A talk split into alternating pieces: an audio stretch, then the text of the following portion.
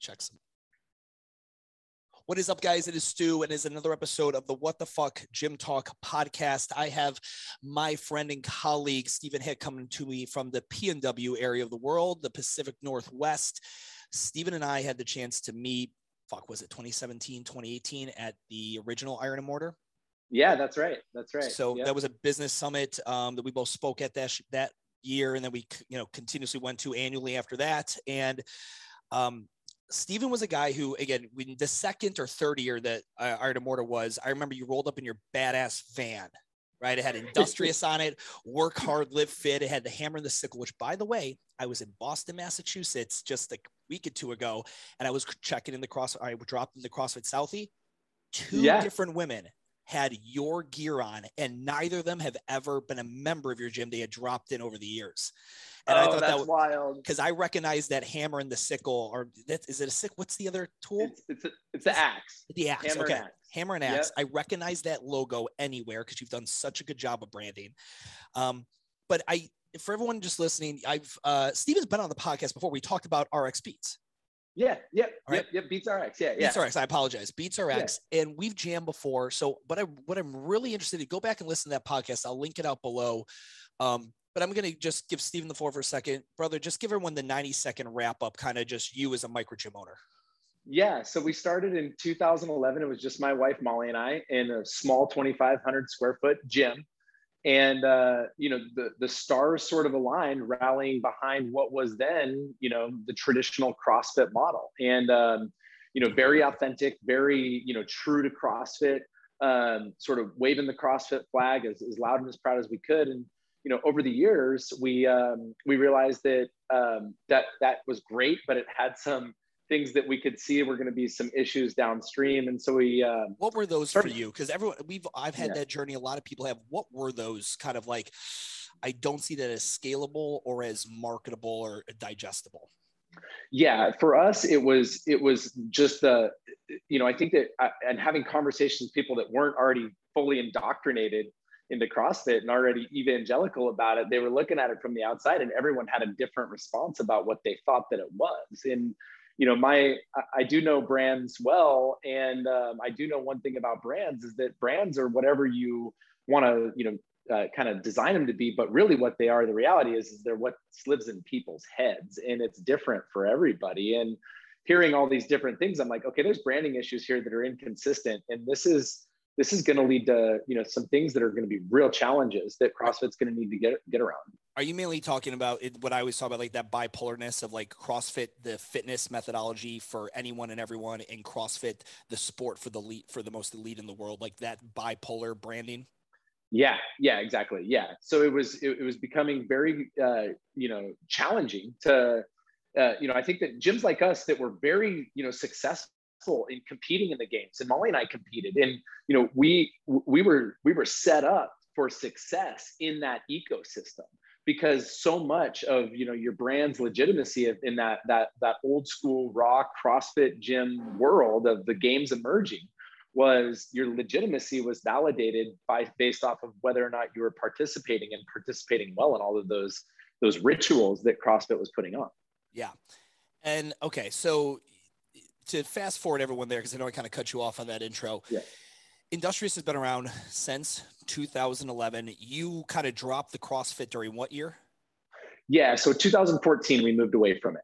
Okay. And now, did you mm. officially de-affiliate, or you just dropped it in the naming convention? Correct, dropped it in the naming convention. Got it. So okay. so, so that was 2014. We we were big CrossFit, little industrious, and we just flipped it. We went all industrious, work hard, live fit, no CrossFit on any signage, branding, website, any of that stuff.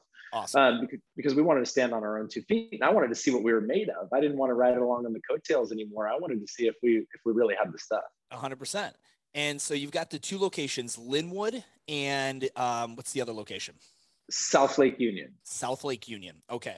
Yep. Um, so here we are, and you know, you and me are, are you know, we're we're we're in the world. I'm still in the game back, and this is 2017, 18, 19, 2020 hits, and we all have to pivot and do our thing. Now, 2019, I'm catching a lot of flack, and, and I'm ass- uh, maybe we had talked about it at some point around then, but you know, I went, you know, I got rid of the rig. I'd gone with that in place model. I had the rings hanging down.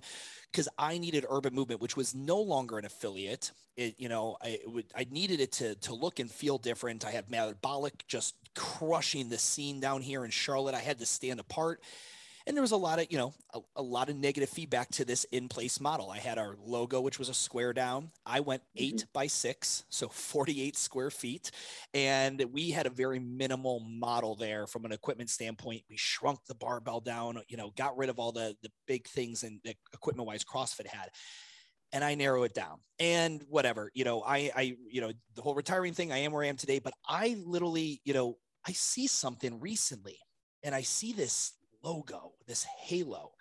And I see the Halo Games at Industrious. I'm like, oh, that's cool. So that's a pretty cool name for a, a comp like that Steven's doing. Let me look at this some more.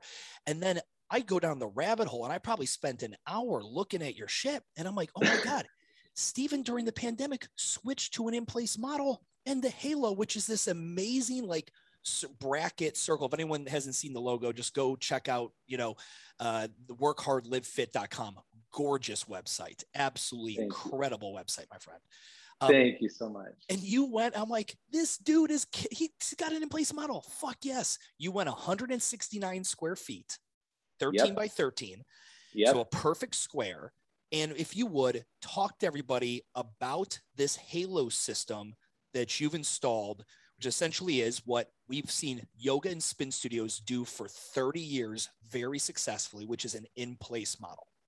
Yes, yeah, exactly. So the halos are are super exciting. So when when the pandemic hit, um, we we were closed. We were we were forced to close, and I told our team that when we open up, we're opening up with an entirely different business model because we're closed anyway.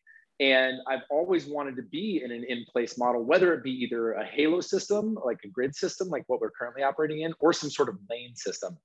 But it was, you know, if we ever did that, we would have lost half of our members um, because they would have liked it the old way. And so it was almost not feasible to do it. But when the pandemic hit, we lost half of our members anyway. So I was like, to hell with it. It's so fucked up right now. We're, we're doing it. And uh, so we, we, we brought our staff in and we put, you know, uh, sort of a template on the floor. And um, and we put some hodgepodge equipment in it and i ran them through a session on how i, I, I felt like it could be. It was a 45 minute class whereas before we'd always been on an hour. And um, after we got done we all looked at each other and we were like was that better than what we've always been doing? And they were like hell yes. So what and, was it? For anyone listening you know again from an in-place model like okay so all your equipment's in one spot how is that any different? Exactly. So here's how it's different. So so when we when we reopened, we had hodgepodge equipment. It was all bootstrapped, right? And um, and it was a mess. I mean, but it was enough equipment of there was enough stuff in each one that we could run a system. It was run or row. It was ski or bike, and and everybody had enough barbells and some weights. Um, and uh, and, and we surveyed our, our community. We were running it. People were loving it. We were loving coaching it. People were loving doing workouts in the system because it's so bang, bang, bang, bang, bang. All your shit's right there. We can program a real class experience and do legit workouts that actually get people super fit and incorporate barbells and pull-up structures and things that people do want to do. And um, so, so we were super fired up, but none of the halos had pull-up structures in them. Nothing. Everything was coming from the floor but we surveyed the community and they were like, yes, yes, yes. Outside of COVID, this is better. Don't go back. And uh, it was loud and clear on the survey. And so we said, okay, we're going to make a big investment, a big giant investment in equipment. And um, we're going to design the halos in a, in a dream setting and we're gonna we're gonna pursue it until we, we we we can't pursue it anymore whether we can't get the loan or we can't come up with it or whatever but we're going all in and we're gonna try and um, so we, we, we designed them, and the way that we designed them was so that every Halo has a, a, an assault runner, a padded plyometric box that's 30, 20, uh, 30 by 24 by 20, um, a C2 not assault bike, floor space that is ironically enough 85 uh, square feet of floor space, which I'll get back to in a second because that validates your model, what you were thinking. And then uh, a set of weights, a bench, a rower, and then a pull-up structure that's four by four that you think is why would you take up that much space? But we do a lot of stuff in that four by four space that you wouldn't be able to do in a two by two space, as an example. Yeah. And uh, and on that pull up structure, we have a wall ball shot, we have a pull up bar, we've got four uprights that we can do creative things with, and J cups and lifting out of racks.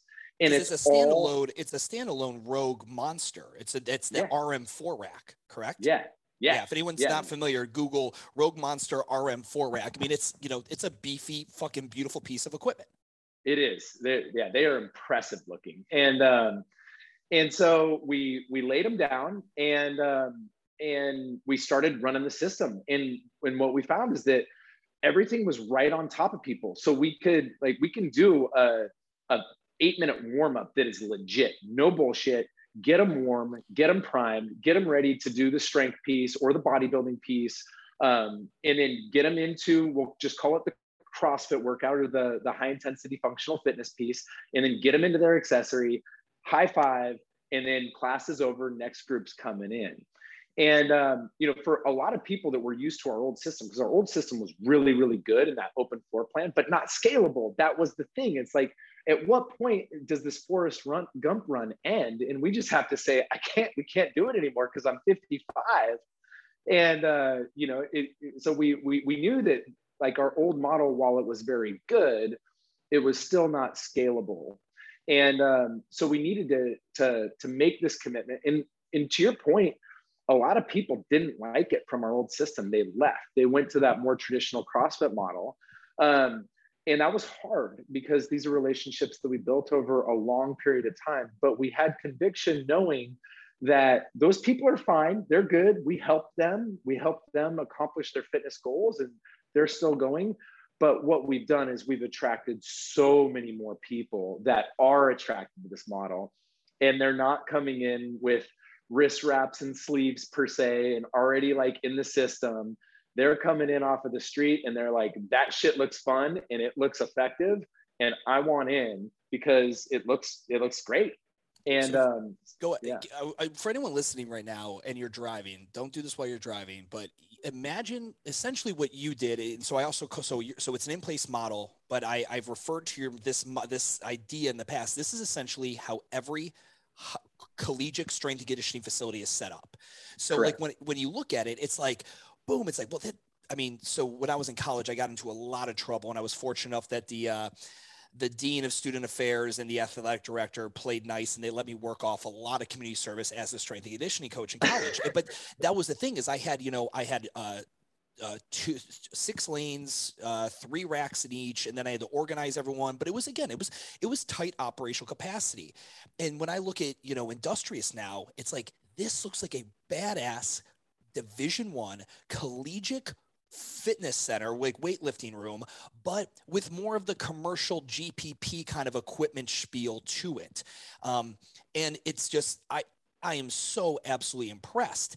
The couple things I want to get into for everyone as we're going through yeah. this. So all that equipment, what is the cost for one Halo from an equipment standpoint? Nine thousand three bucks. Nine thousand three dollars. nine thousand three. You got that down to the fucking dollar. Okay, so yeah. nine thousand three. Eh, what's your largest location? Largest location, South Lake Union. Okay, and how yep. many halos do we have in that location? We have 19 halos on the floor in South Lake Union. This facility is 60 by 100, and then it has a mez, which is kind of frustrating because the mez, even though the mez is useful, we use it a lot and it's cool up here. Um, but the it takes away at least three more halos that could potentially be on the floor. So from an operational capacity standpoint, we have um, this building 60 by 100. So everyone can do the easy math, a 6,000 square foot building. And yep. we have 18 spots to sell every class. Um, okay, cool. I get, I got that. Now, walk me through the one thing with an in-place model that is generally every studio, like Spin has done a great job of it. Yoga, I still think it, it could steal from Spin but spin was the first model to prop the instructor up on a stage and give mm-hmm. elevation so that people could see. Because if you're you're all the way in the back and you're trying to look i mean you got to imagine guys if you haven't seen any images of industrious it's a 18 fucking monster ra- individual racks. It's a lot of metal and shit in the way. Have you guys encountered that like fuck how do we get the instructor like visually like central so everybody can see what that dude's doing? Yeah so the first thing was is that we've never been on the microphone. We've never mic'd our instructors up. And we knew that going into this model, we're wearing mics. Yep. And what's funny is like in like we're legit like our coaches are good like they teach snatches they're high skill like you know like we we do all of that stuff really really well and i think that it was awkward at first for them to wear a mic because they felt like it was like not authentic crossfit sure. and now they they, they can't they imagine can't, going back old school. Oh, they would they wouldn't do it. Yeah, they wouldn't do it. Just the amount of bracing that they have to do to project across the room. They're like, oh hell no, give me a mic. Uh, Every gym that I've got that I've gotten to install, like I get them to get a Shure mic. You know, there's a brand called Shure, really good right. pack, whatever, and everyone is resistant. They're like, nah, I feel like a spin instructor. This is fucking weak. Blah blah blah. You can never go back to it otherwise. Like I remember I had to jump in and coach a class towards the end of Urban Movement's uh, tenure, and I mean, I coached two in a row or something like that, or two in a day, and I lost my voice because I hadn't been doing it forever. Like, there's none of that with a mic. Um, right. Okay, so you went to the mic model, but you go from a. Um, yeah. So is that currently how that's like? So is it is there visually a way for everyone to see, or is that a difficult element to see a coach demo things currently? It is a difficult element for people to see. So we have to rely on people's ability to see the person in the halo in front of them, and we're we're lucky that most of our halos are full all the time, and so there's always that person that they can see. And, you know, we let drop-ins come right in um, into the class because the Halo puts them there where they're supposed to be and, and, it's intuitive. So they know they can follow along really well. And there's a number system on each rig, correct? You have a number. Correct. So people are picking a spot via the app. What member management software do you run with? It's MindBody and FitMetrics um, was an acquisition. A, mind, correct. yeah. yeah. So yeah. mind body, and then you pay extra. And uh, I understand, I know how much extra you pay on that. But you know, guys, we're talking, you know, this is five to six hundred bucks around their ballpark per month. They have FitMetrics on top, but it gives you because yeah. MindBody alone does not have a pick a spot model, but with fit Correct. metrics, it does. Um, Correct. And then you also cool. get utilization rate data. You're able to see how much each class is at 70% utilization or 97% utilization. Exactly. And FitMetrics does a lot of cool stuff. Like if we like we've done heart rate monitoring stuff here before, we could we could instantly turn that back on with that technology. We can track where people are on their bikes or on their rowers and display it on our monitors if it, you know we wanted to. Um, but you know, to your point about building a stage, we're going to do it yeah. Uh, because it, and people are going to look at it and be like that's that that's that's that doesn't look normal. No. But we're we love it. So a stage in front where everybody can see above a it, stage in front or the only other thing i've seen and it just it adds a technological component that in my opinion is the first thing that's always going to go wrong no matter how many times you've done it is streaming the instructor on some larger televisions throughout the facility. But even when you do that, there will always be an angle in which the TV is not as visible, or there's something to that effect. And then there's a tech issue that could happen. But at least if you elevate an instructor high enough where most people can see it, that might be able to resolve it. Are you guys thinking of throwing that center of the room, front of the room? What are you thinking? Yeah, so we've got a total of six 70 inch monitors that go around our gym right now. Um, and so there's one sort of dead center that's like a like picture like how an arena, um, like a you know the the jumbotron, the jumbotron yeah. Arena. yeah.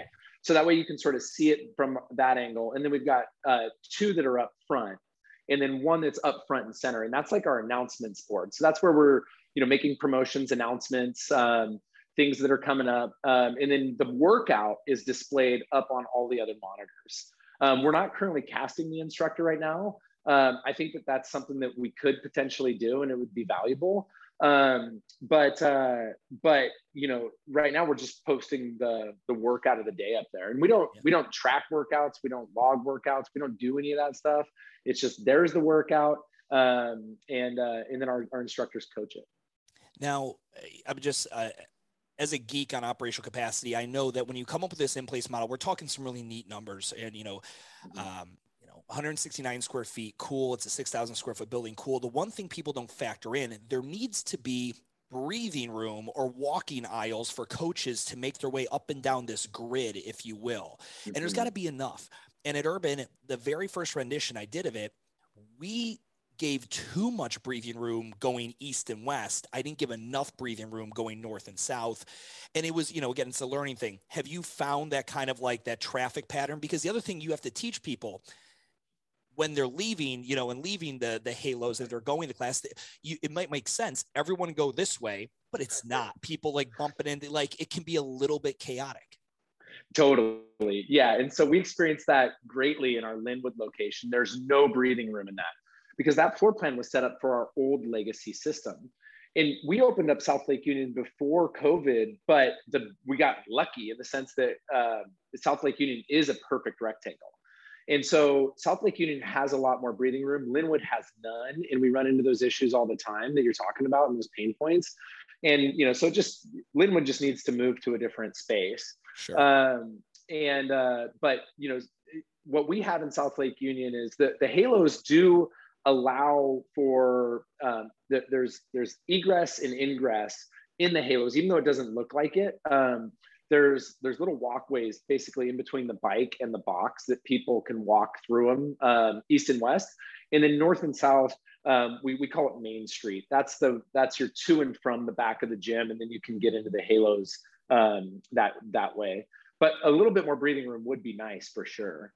Um, but I yeah, tell you how excited I am that someone else in this scene, like I, uh, in my realm, is given like uh, validation to something I've been trying to scream on, and I'm, I'm I, honestly, I'm so happy it's you, because you are like, no, everyone can be like, fuck that Stu guy, he swears too much, he's an asshole, but no one can say that Stephen He's the nicest dude I've ever met in this scene bro i like let me ask you this. When you were going through all this and you were playing with it and your coach is obviously your coach is the one thing i'll tell people when uh, i get asked hey stu i'm going to change up my model in whatever way. Maybe it's drastic maybe it's minimal and they're concerned that coaches won't be bought in. I tell them have you given uh, shown them historical evidence and a proof of concept that you know what you're doing you've made changes in the past and it's going to be okay and do they truly believe in you? Because as much as you guys all went in and everyone's picturing you and your coaches r&d this like me and deuce did it we took blue fucking painter's tape and we made our squares and practiced how many times and measured it out and laid the barbells different ways. At the end of the day their belief in you is what's going to and the brand and the mission is what's going to allow them to not bitch and whine and complain and you know talk to members on the weekends like yeah dude steven's lost his fucking mind he's doing this like halo thing uh fuck, i don't i don't get it um, could you talk a little yeah. bit to the fact that why you didn't get let you know viva la resistance from your right. coaches uh, going uh, extremely against the grain from what a traditional model would be for a CrossFit micro gym strength and conditioning? Right. Well, I think that what was certainly helpful was that um, you know we we had to work around social distancing and, and these regulations, and so the halos were a solution to it. And I felt like it was a permanent solution in case this thing just keeps going on and going on. If monkeypox becomes the next one or whatever, right? Like um, it, we can always go back to the limited um, operational capacity that the halos provide and still drive a really, really great experience. And so I had the luxury of having to work around these crazy challenges that helped my me get buy-in from my team. Um, and uh, you think if you, you would have popped this idea up in 2017, it would have gone as smoothly with your staff? I don't think so. I think it would have been really, really hard. I think there would have been, you know, several that were like, let's do it because, you know, we're kind of burned out of the old system anyway, and, and change is exciting and invigorating and gives us hope. Um, and uh, but there would have been a lot that were more traditional that would have that would have done work on it. And by doing work i mean they would have just talked shit about it. And um, and so and, and, we still run into those issues um, you know to this day where people they they, they want to go back to that sort of traditional you know model or, or be in those those types of gyms. And that's that's fine. Um, but you know what we design what the halos are is they're an answer to the night we'll call it the 92% of people that come to a gym and actually keep the lights on. And it's it, it's a massive investment in those people the people that want a great and consistent class experience with a robust schedule with great instructors and good equipment and, and, and, and something that creates the environment that they want to keep walking back into especially as they're trying to establish the habit of exercise which is intense um, and uh, it, it's designed 100% with those people in mind. Now, the 8% that, you know, want to, you know, kind of come in and, you know, socialize the whole time and, um, and, uh, you know, kind of, uh, you know, talk right next to the people that are working out or, you know, walk on their hands through the class or those people, they don't like it as much. And that's, that's okay. Um, but the ones that just want to come in and they want to work hard and, and they're busy in life, so they, they, they just want to get it and, and, and head on out. um, those people are what the system was designed for, and it seems to be more attractive to more people. And I, um, I know this firsthand. Your uh, an in place model suffocates. Like literally, there's no oxygen for the kind of people that want to set up you know, their CompTrain 19 exercise movement space. Like anyone who's listening to this that has a CrossFit or some version of a, a barbell based group strength and conditioning class, if you ever had anyone who's now self elevated themselves to where your programming is not enough. I need something special. Can I do work over here on the side? And they have all these things together based on whatever that programming is. And it takes up, I mean, like I've measured it before. I've had people at CrossFit Southland take up 400 square feet yeah. And like you don't pay enough. Like there's not even you don't there's not, you don't pay anywhere near enough to take 400 square feet of my gym. Right. But in here, because of the halo and everything there, you can't get like stupid. I mean, you you can have all the variety for group like for a model like this, but mm-hmm. you would probably have a hard time doing an Invictus 19 element fucking work thing, you know, because you would just need more space for that silly bullshit. But that's right. the great thing is your model kind of suffocates them and they have to go find somewhere else to go. Exactly, exactly. And if you know the the one thing that it that is nice about them is if there is that one person that does want to do their own thing, whether it be like intense modifications down or up, they're in there and they've got all their gear and they're in their little castle where there is no hassle. They're not going to fuck it up for everybody else in the room. And they're gonna they're, they're gonna be able to get their work done in, in a more productive fashion because their shit's on top of them. They don't need to march across the gym and parade around um, grabbing all their stuff. It's just on them. And um, and so you know, I wholeheartedly agree with that. You know, and, and this is coming from somebody who has participated in the games as an athlete and has coached teams to the games and loved that. It was so fun. But it's you know those things can exist but what's most important is that those 92% of people that can sometimes feel like they're invisible in a crossfit gym um, that we are investing all of the cash that's going the, the, the big cash that's coming from those 92% of people that just want to get in a great class experience and work hard uh, that we're putting it back into their experience. Now, I think that there is probably some sort of, if we grow enough and we can make it pencil, there is an opportunity to create in the back of the halos maybe some space that's a little bit less confined where people can sort of um, you know do their own thing um, or more of an open open gym plan back there. But the, i do know this from experience that even if you look at that and you're like oh i could go back there and do my own thing i know where you're actually going to be. You're going to be in the halo because that's the environment that we're running everybody through that people want to participate in. And the nice thing about to the, the system from a programming standpoint is we can program the coolest shit in the context of group that it is not feasible for other people to program because of the four station rotation and all the other things. We can program awesome shit. Like like we can do deadlifts and and and go like as an example like toes to bar or strict pull-ups we can go those two movements and we can all do it together in synergy as a group, like on the minute. Whereas you can't do that stuff. You in, would need a 120 foot rig for a class of 30. So yeah, I get it. Yeah. I, yeah. I, I get it. So, so this is something that I, did you, were there any movements that maybe because you wanted to by design or now because of just the, uh, the, you know, the limitations or the, you know, the, the benefits, in my opinion, of, of a halo, like mm-hmm. are wall walks and handstand push-ups and like are there any movements that had to get removed whether by design with halo or by your own choice because the movement classification you just did not want in your your brand anymore? That's right. Yeah you can't do wall walks. You can't do handstand push-ups. Um, and uh, and you and we're okay with that. Um, it's you can still you have think, the wall ball target. You have a wall ball target. So those were right. the three that I I couldn't stand. Everyone's like, "What's your problem with these three movements?" I'm like, they make the person leave their spot. You don't understand. Right. It's the whole fucking point. Is they have to stay in one spot. And because I right. we didn't have a rig, you know, wall balls had to be out because I couldn't have them leaving their spot. Mm-hmm. Yeah, and, and we may do, you know, the the we've got a growth mindset around the halos. We feel like there's some opportunities for improvement. We're working on a prototype of plexi that can fold down quickly. Uh, it, we could just kick up again and sure. do some some inversion stuff. But you know, our mo is that we are no bullshit, which means we're no bullshit training. I mean, we're going to do movements that get you fit, but we're also not going to do movements that we feel are bullshit, that are stupid human tricks that aren't like it's like a strict dumbbell press, right? a strict dumbbell press or a push press, I mean, that stuff is way safer for more people. And, um, and it and it drives good outcomes. Now, there's probably some some you know I suppose a nod that we need to give to some inversions that are safe, but no stupid human tricks is important to us because I know from experience that shit fucks people up. 100%. And I've seen a lot of people that are earlier on in their fitness journeys that get hurt. You know, either their neck gets injured because they're trying to kip and the axial loading and compression and stuff like that. It's just a really sketchy situation. And um, so um, so we, we we do everything else though. Like we do program snatches, but on those days it's snatch or clean.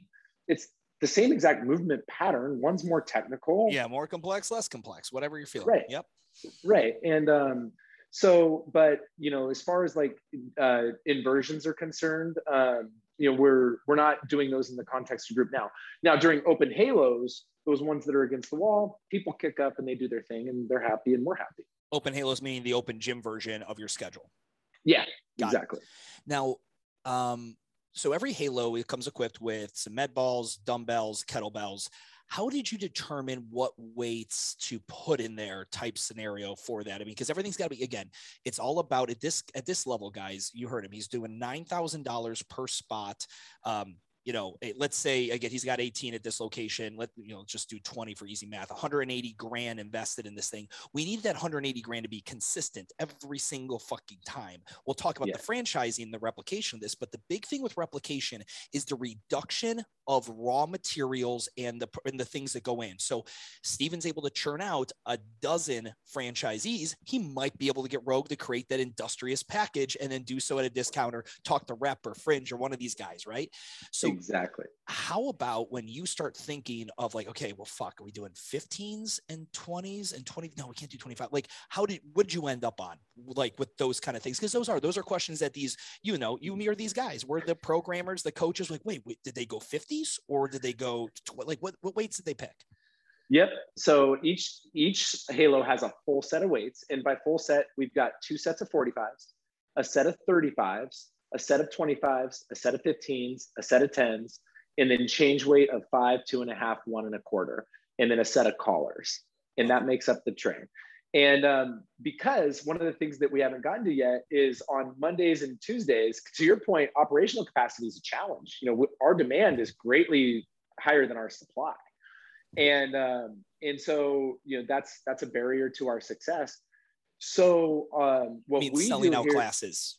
Exactly. Yeah. So like our classes are, I mean, they're just sold out. And so um, so what we started doing is on Mondays, Tuesdays, and Saturdays, the most popular days of the week, we open up class capacity to double our Halo capacity. So instead of 19, now we've got 38, and and we partner people up in halos. One person can be in the treadmill while the other person is slamming a barbell around like a wild man and making all that mess, but they're in their confined zone.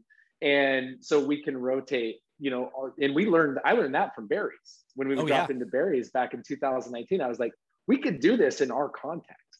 Yeah. Um, and uh, so it's, uh, you know, now all of a sudden on those higher demand days, Monday, Tuesday, Saturdays, we can get everybody through, but we need that full set of weights. Yeah. And it's, uh, and on the plates, what'd you guys go up? Would you, what plate package you go up to per Halo? Rogue Echoes, the cheap ones that yeah. are just black with white lettering. Up to how much weight in total? Like what was the weight package?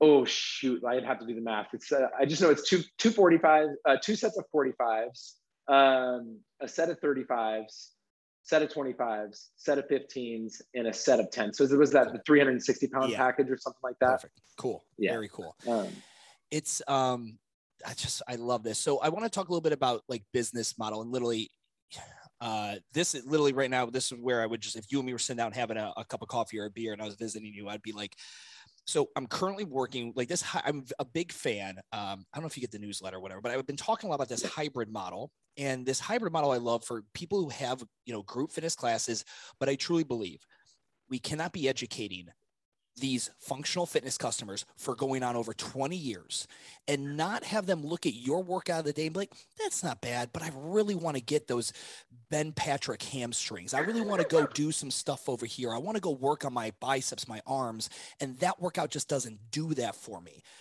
Mm-hmm. Or I want to follow Filly, Marcus Filly, or whatever it may be. And then having this open gym or this ability to now be able to do this. Because the problem is, is once that happens, those individuals are relic to go join an online programming company and then yeah. they have to go find an they have to go find an open gym model a globo gym or ymca that has a functional fitness area yeah so this hybrid model i really like but i look at something like what you've created now again essentially this collegiate weightlifting room for amazing functional fitness and mm-hmm. let's just say at some point for whatever reason the group fitness thing became less po- like your population of people were so advanced they've been doing this for 7 8 12 13 years they like working mm-hmm. out in a group but they all have something different one's following an endurance program from hinshaw one's following fucking um, mind pump or whatever those guys are like whatever everyone's following their own shit you literally could go 24 7 access people reserve a halo for x amount of time and go in there and do open gym your own thing.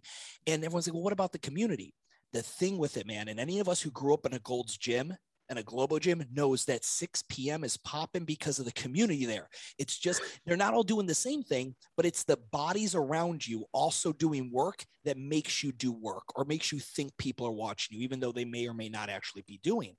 But exactly. I just I, I love what I'm seeing here because again, if if group fitness for whatever reason fell out of trend, and it guys, I'm not I'm all I'm saying is everything in fitness is cyclical. So in fucking yeah. nine years, we come out like, man, group fitness was really big for about 20 years. And then it kind of went back to this open gym, globo kind of thing. I'm seeing more facilities in the in the open gym model open up that look very much like industrious, where you come in, you rent a spot, everything you fucking need is right there. And um, I, I just I think you've got a lot of opportunity. The one thing I like about this, we'll talk about your franchising in a 2nd mm-hmm. I don't think it locks people in. Right. So if I were going to franchise an Orange Theory, I'm fucking locked into one thing, right? That's a, that's yeah. an Orange Theory franchise locked in. Worst case scenario, I franchise with Industrious and this for whatever reason something in the world shits the bed i could pivot because the one thing i've got this equipment that is not like a Precor elliptical that's going to cost me $250 a month of maintenance and it cost me seven grand to get. I've got nine grand of functional fitness equipment that will for the most part especially in a supply chain shortage and an inflation hike preserve its value very exactly. very well if not maybe exceed it. Yeah. And um yeah, I just if you get like has like that kind of if you had those thoughts, I'm sure you have. Absolutely. I think that all of that went into the decision calculus because it was such a big, bold, expensive move. And it, I mean, it was a swing for the fence. It was going to work or I was going to be bankrupt. And, uh, and so, you know, the, the decision calculus was intense. And, um, but these were things that I absolutely considered, you know, if, if we you know we can go with an individualized model with this we could go to a pt model with this we could go to we could run unbelievable group with this. Um, you know whereas our old system was uh, it was just not set up for that. If if if it lost its trendiness um, it, it would have been really really difficult. And you know i think that the owners of gyms you know if they're if they're special and they're they're really good at what they do they're always going to be able to create and, and build around them um, but you know, it, the the calendar isn't doing him any favors. I know now because I'm 41 years old, and so um, so you know, eventually that uh, that that timeline does catch up. And so you know, for me, it was important that um, that we were we were factoring in pivots because it was an uncertain environment and and i think that if it if it taught us anything it teaches us that we you know the way that it was is not the way that it's going to be, even if you did everything right. And sure. so, yeah, so it's, um, I'm super excited about those prospects. Um, I, I think that, um, you know, for us, it's, uh, it, what's nice is that we can predict now, whereas in our old model, we didn't know, like we couldn't do the, we couldn't reverse engineer the math to understand, okay, how many members per Halo uh, or how many members does one Halo support? Um, you know, what is the what is the top line on a Halo? What's the, the bottom line on a Halo? How do you do that in your old model? Yeah. And and how do you you you know how do you really figure out okay what is the ideal floor plan for scalability before you make massive real estate investments and then you end up bankrupt? so you know? that's what I always thought was my genius in urban movements license model, right? Before the whole Mm-hmm. retiring thing, the genius there was nobody has to start fresh. I can retro date any fucking existing micro gym CrossFit affiliate because that's what I did. I exactly did that just like you did. You retrofitted the old model for this new in place model. And that is Yeah. very appealing versus, you know, I work with franchisees who are, you know, looking to open up a metabolic or a 440 or whatever it may be. And now they got to go get new real estate for their new thing and the new equipment package and all that stuff you know so let's let's talk about this so you have now opted you got these two locations up and going right we're Yep. talking a business model that has a proof of concept since 2011 but it's got this refined package now that i truly believe is unique in the space i can say that undoubtedly it is unique and now we're going with the um, you went the franchise route Yeah. so you Yep. actually went and you organized your fdd docs Yep. you have all that so somebody can sign an on-disclosure pay you probably a little bit of money so they can see your secret sauce right Yep. essentially these fdd docs Yep. and go down that journey now i was 45% down that way during co- then covid and then i paused and i'm like oh, let's go license you know maybe i was talking to jason and jim crowell over at opex and board 30 and, and and you know box and flow and some other companies but that's that's where we ended up pushing towards did you ever Mhm. have the license versus franchise thought but like where and how did why did you land on franchise Yeah, so I, I did have the licensing thought. Um, I feel like the, the the brand was was nice um, in in it's special for sure. Um, but the old system, you know, I, I I was really super concerned that the brand would have ended up on brick and mortars and on people's shirts that were not good value fits. And um, you didn't it want what happened to crossfit to happen to industrious. yeah. Yeah, exactly. Like uh, I've got a shitty warehouse in the back of it, so I'm just going to slap the hammer and axe on the building, and everything should be fine. Um, I was really, really concerned about that because uh, you know our our brand is super important to us. So I wanted the barriers to entry to be extremely high, and that may be counterintuitive, but I do think in terms of if the franchising model or licensing or any of it's going to be successful, you know the first five to ten it's so vitally important that they have tremendous success. Yes. And so i would rather pour all of my time energy and effort getting those first five to ten right and be okay with the timeline um, knowing that it will go real fast once we reach those milestones. Um, and and and so I, that's why i didn't do go down the licensing path I thought that franchising was a better fit. Not that we'd want to only exclusively franchise. There's markets that are that I'd love to be operating company-owned stores in. Um, but um, but you know, there's there's certain markets that you know I just we can't get there. I, I can't get there. You know, my team And we, we can get there to visit. and let's be real like there comes a certain point when you've sold the fitness for as long as you have and you've come up with something new i'm not gonna lie it is nice to now sell business instead of fitness. Like everyone's like man you you don't want to open up your own urban movement. I'm like bro i've been selling memberships since 2006 okay? Now i'm selling businesses because that's one thing i've done really well. I've created a business. Anybody can sell a membership right now. There's a lot of people Right. selling memberships. There's no one selling my unique urban movement model. That's what uh, is attractive to me at this stage of my career. I just had my kid a couple years like so and you understand this. You've got a family. You know you're still you look fucking great buddy. Uh you look great.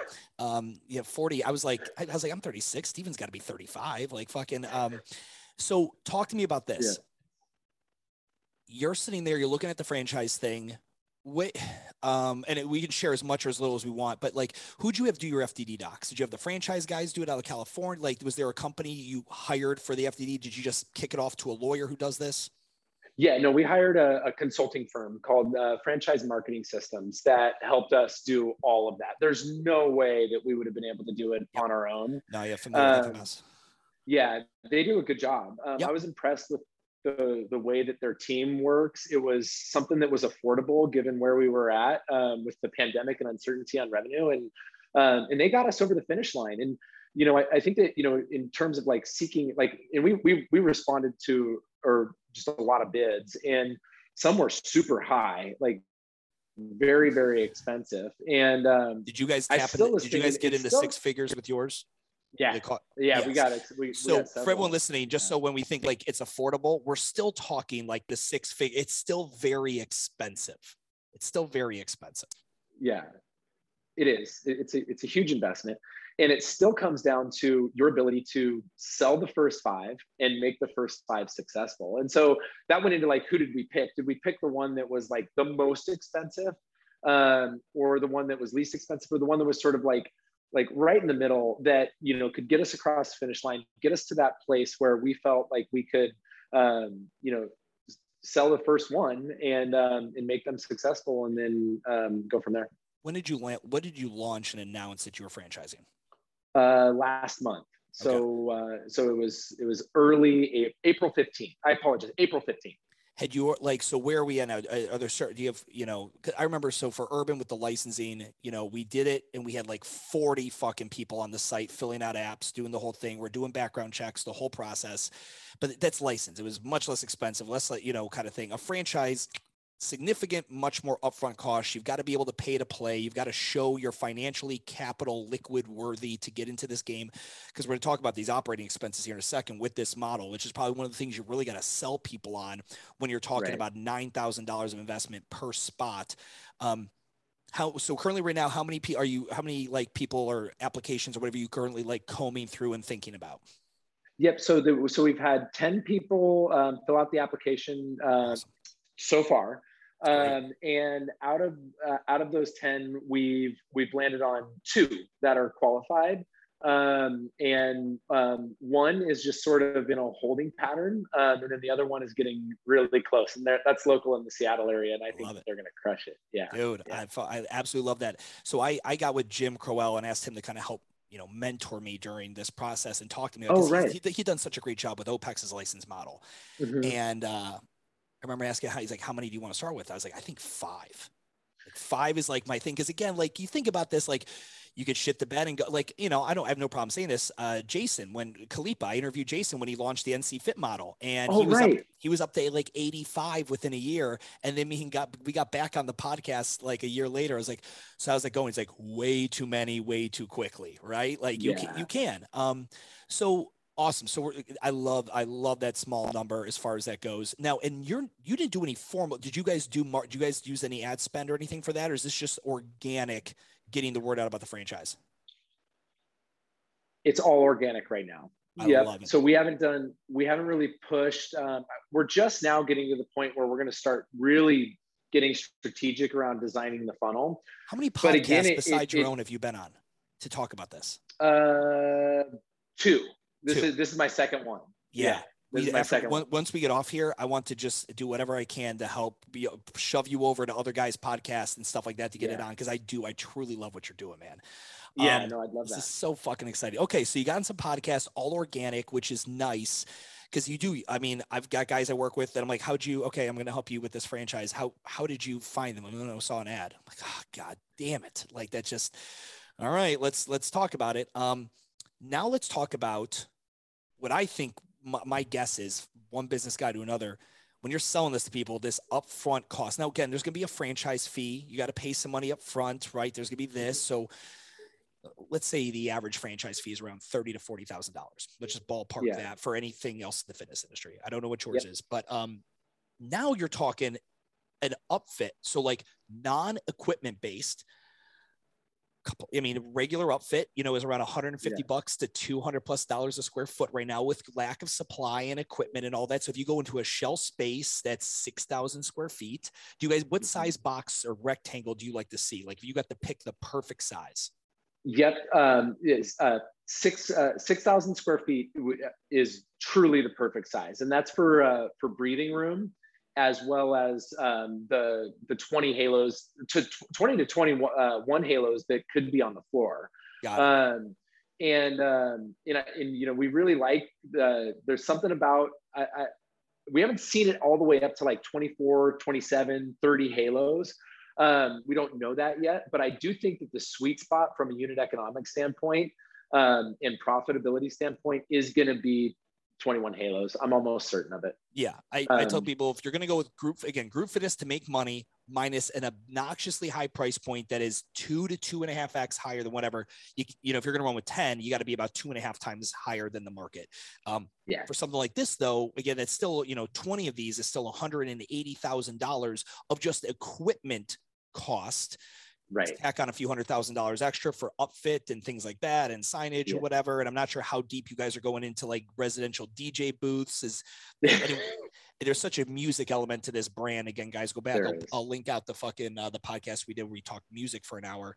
Is that yeah. i mean is that just that's a nice to have but not needed type scenario? Because you've got the app now. Like they don't need the live right. dj because the app's so good Exactly. Yeah, exactly. Yeah. So Beats RX gets them gets them their music fix for sure. Okay. And that's what we play in the gyms. And so, you know, the DJ booths in the gyms are more or less symbolic, but we bring in our DJs for live events and community-based events and just let them do their thing. And it's it, it's awesome. Like we had our DJ in for the Halo games. And um, but you know, I think that for for us, so when when people are considering opening up a gym, you know, our model on average is going to be 664,150 bucks on the low side, it's 395, 800. And on the high side, it's 932,500. So from and 300 to 900. And what's the biggest thing that factors that in? Like what? Most of, yeah, yeah. So um, furniture, pictures, and equipment is the biggest thing, right? So outfitting the halos is $250,000. And then leasehold improvements, you know, depending on what, if it's a subalt or what's going on, I mean, you know that can get really expensive. On the low side let's say it's pretty turnkey you're at 50000 on the high side it's uh, 400 and so those are the two big ones that that really make that sort of initial investment hard. And then you've got like real estate deposits and you know computer systems and um, you know signage you know those things are 20 to 40 thousand dollars each themselves um, or can be. Yes. And um, so yeah everyone uh, listening and listening to steven's numbers so earlier i mentioned you know around 150 to 250 dollars per square foot for construction cost and if anyone did the math on that let's just say you took the 150 times six six thousand square feet. That's about a nine hundred thousand dollars. But remember, these are big open shells. You're not actually upfitting all six thousand square feet. You're probably upfitting the bathrooms, the the lobby area, like actually upfitting you know, so you're probably talking you're only outfitting maybe 2,000 square feet of that whole building at that cost of let's call it on the low end 150 bucks per square foot. So that might be a $300,000 upfit. If you need HVAC, you got to pull permits, get a city tap for you know new water line because you have showers and shit, whatever it may be. Um, right. It's always more money than people. They're like, ah, oh, my girlfriend's dad's a contractor. This will cost like twelve dollars, right? I'm like, brother, you are so fucked. Like, we, need, we, need, to sit down in here. You have a come to Jesus meeting. No, truly. Yeah. No, whenever I hear that, I'm like, well, do you want to be running a legal business or an yeah, yeah, illegal yeah. business? yeah. Now at 20 or 20 people per class, right? Like, uh-huh. you know, right now, your busiest facility, how many classes a day are you running?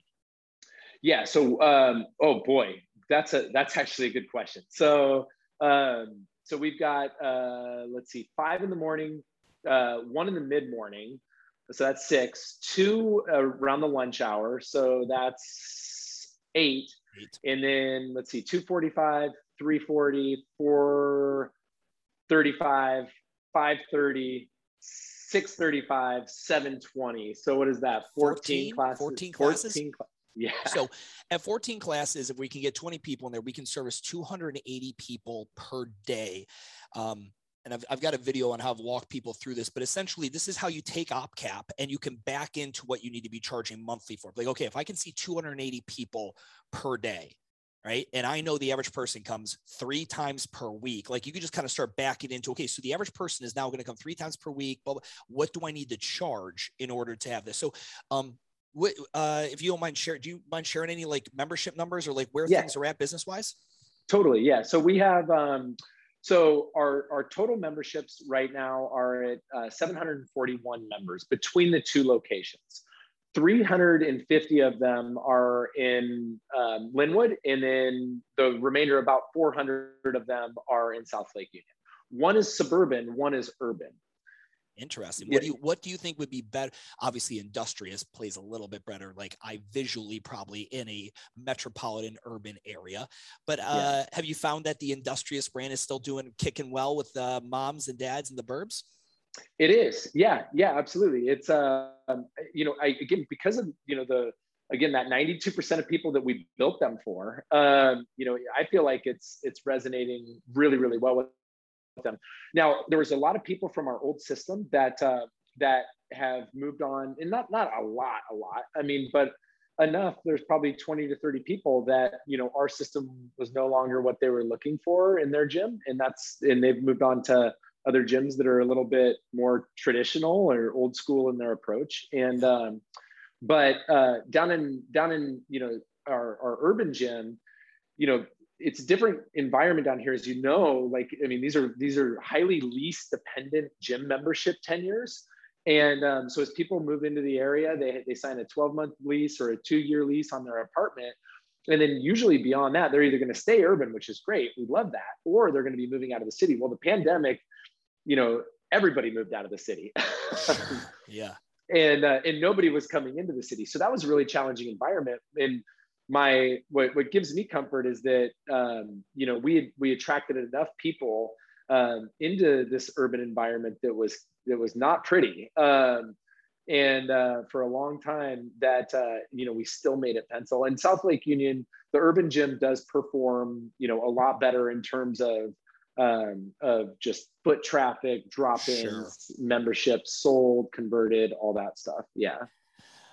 I love um yeah I love this. I, I got a question, and maybe so maybe some people are like thinking this as they're listening to this, and they're wondering why I haven't asked you yet. So you don't run with CrossFit language at all anymore, and you've no. obviously built a brand big enough to stand on.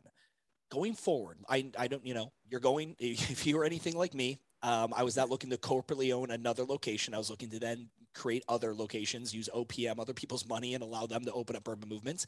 I had no interest sure. in opening another one. If you did, would you affiliate it? And if if you would, why? yeah, I I would say yes. Um, and the reason being is because you know it, it, it's a nod, but I continue to see some things that are positive um, that in terms of the the direction of CrossFit and the brand and what they're doing for affiliates that I actually feel like is valuable. Like they're they're doing stuff now that's that's helpful. Um, whereas before, I felt like the only thing they were doing that was helpful was they were just providing a ton of marketing firepower and um, in community gathering through the through the games, and that was really the big value add. But you know, I do think in terms of you know the move some of the workouts that we program as part of our class experience you know one of those segments is a crossfit workout you know whether we call it a crossfit workout or whether we call it functional fitness or whatever that component is a, is a true to form couplet triplet chipper whatever it, it just is. So i would love to continue to just be like yeah these are industrious gyms and we're crossfit affiliates because we program crossfit workouts within here but that's we do a lot of other fun stuff on top of it. Like we do bodybuilding. Oh yeah, yeah. The, I, I, yeah. Saw, I, was looking at your workouts before you got on the pod. Yeah. Um, yeah. I want to so, make a I want to make a very bold predict. I want to make a statement, uh, and I want to make a bold prediction about you and what I think is going to be happening. And then maybe we could reference this one day in a few years, and I can recall it. But yeah. one of the things when I first licensed Urban, I remember talking to my staff, like, "Man, I really fucked us." And they're like, "What do you mean?" I'm like, "Me not keeping the CrossFit affiliation." And for guys like you and me in the positions with business, three thousand dollars is a drop. It's it's it's not a line item we're too worried about, right? Spending, like right. you said, it was a nod. Like I just did it because I, I, if I ever met Greg Glassman, I would cry. I mean, like he's like on my Mount Rushmore of influential people in my life, right? So sure. But think about like had I kept CrossFit affiliation and I had done something and I hadn't retired and this thing would have gone on and done really well, I'm now in the camp where other CrossFit gyms would look at me and be like, You're one of us. We accept that. Because the second I got rid of the CrossFit affiliation, I was blacklisted. I mean, just like I'm not a part, you know, people still this day, like, oh, he that, you know, it's you're not part of the same thing. You right. stay in a CrossFit affiliate and you do this well, brother. And this thing expands. You get a fucking knock on the door one day from whoever the fuck the CEO is at that point, be like, listen, man, I got to admit, we've been really trying to help kind of angle the business model in a little bit. You seem to have landed. I like, I just think from a business perspective, because I know people are listening to this like Stu, hammer him because he doesn't need to use CrossFit anymore and he can get rid of the affiliation because he's created his own brand. He doesn't need it. I think it's a smart fucking play. Number one, you're loyal to it, you love it, it's your origin story, and there's no reason to drop it. Like there's right. it's just like it's like being a part of an organization like that doesn't need right. to live anywhere in your marketing. But goddamn, if this thing does what I think it could do and what I think you know what it can do, and other CrossFit's like, that's a smarter way to fucking do it. And that picks up organically. One of two things happen. you grow multiple locations and they see you franchised and they you're out, you get booted, right? You get the blacklist, right? Right.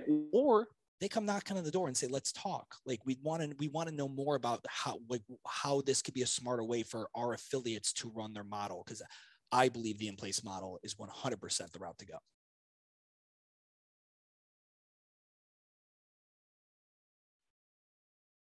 You there? Yeah, I'm, I'm, back. I'm back. Yeah, yeah, I'm back. I'm back. No worries. Anyway, or like I was just saying, I think they come knocking on your door and they're like, dude, let's talk because I think I think what you've created might be the best route for us to push the affiliate mod, the affiliates. Yeah, totally.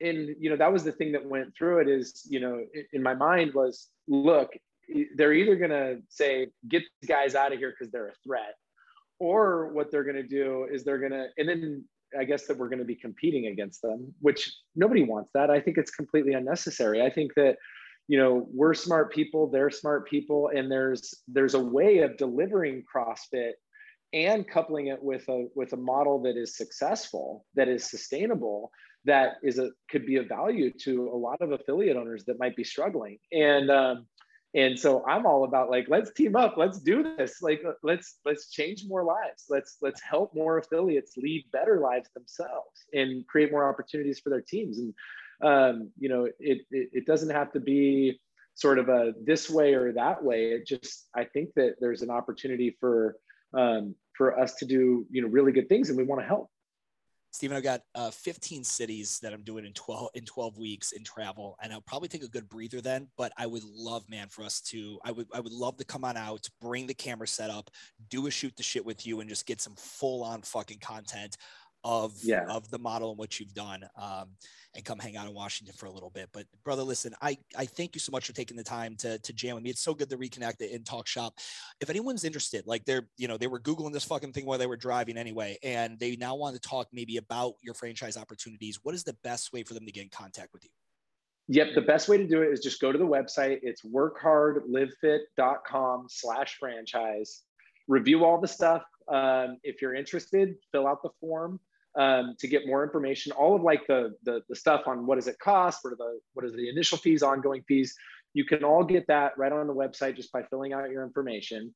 Um, after you fill out your information, um, we'll we'll reach out, we'll submit, and we'll give you an application if we think you're a good values fit. Um, and then uh, and then they can uh, if, if they fill out the application, then um, then we'll pre-qualify them and then then we'll start making moves. But just workhardlivefit.com slash franchising, or I'm sorry, slash franchise. Um, and, uh, and, and, and we'll talk. Awesome. Stephen, dude, thank you so much for coming on today, man. This is great. I'm very excited for you. Thanks, Stu.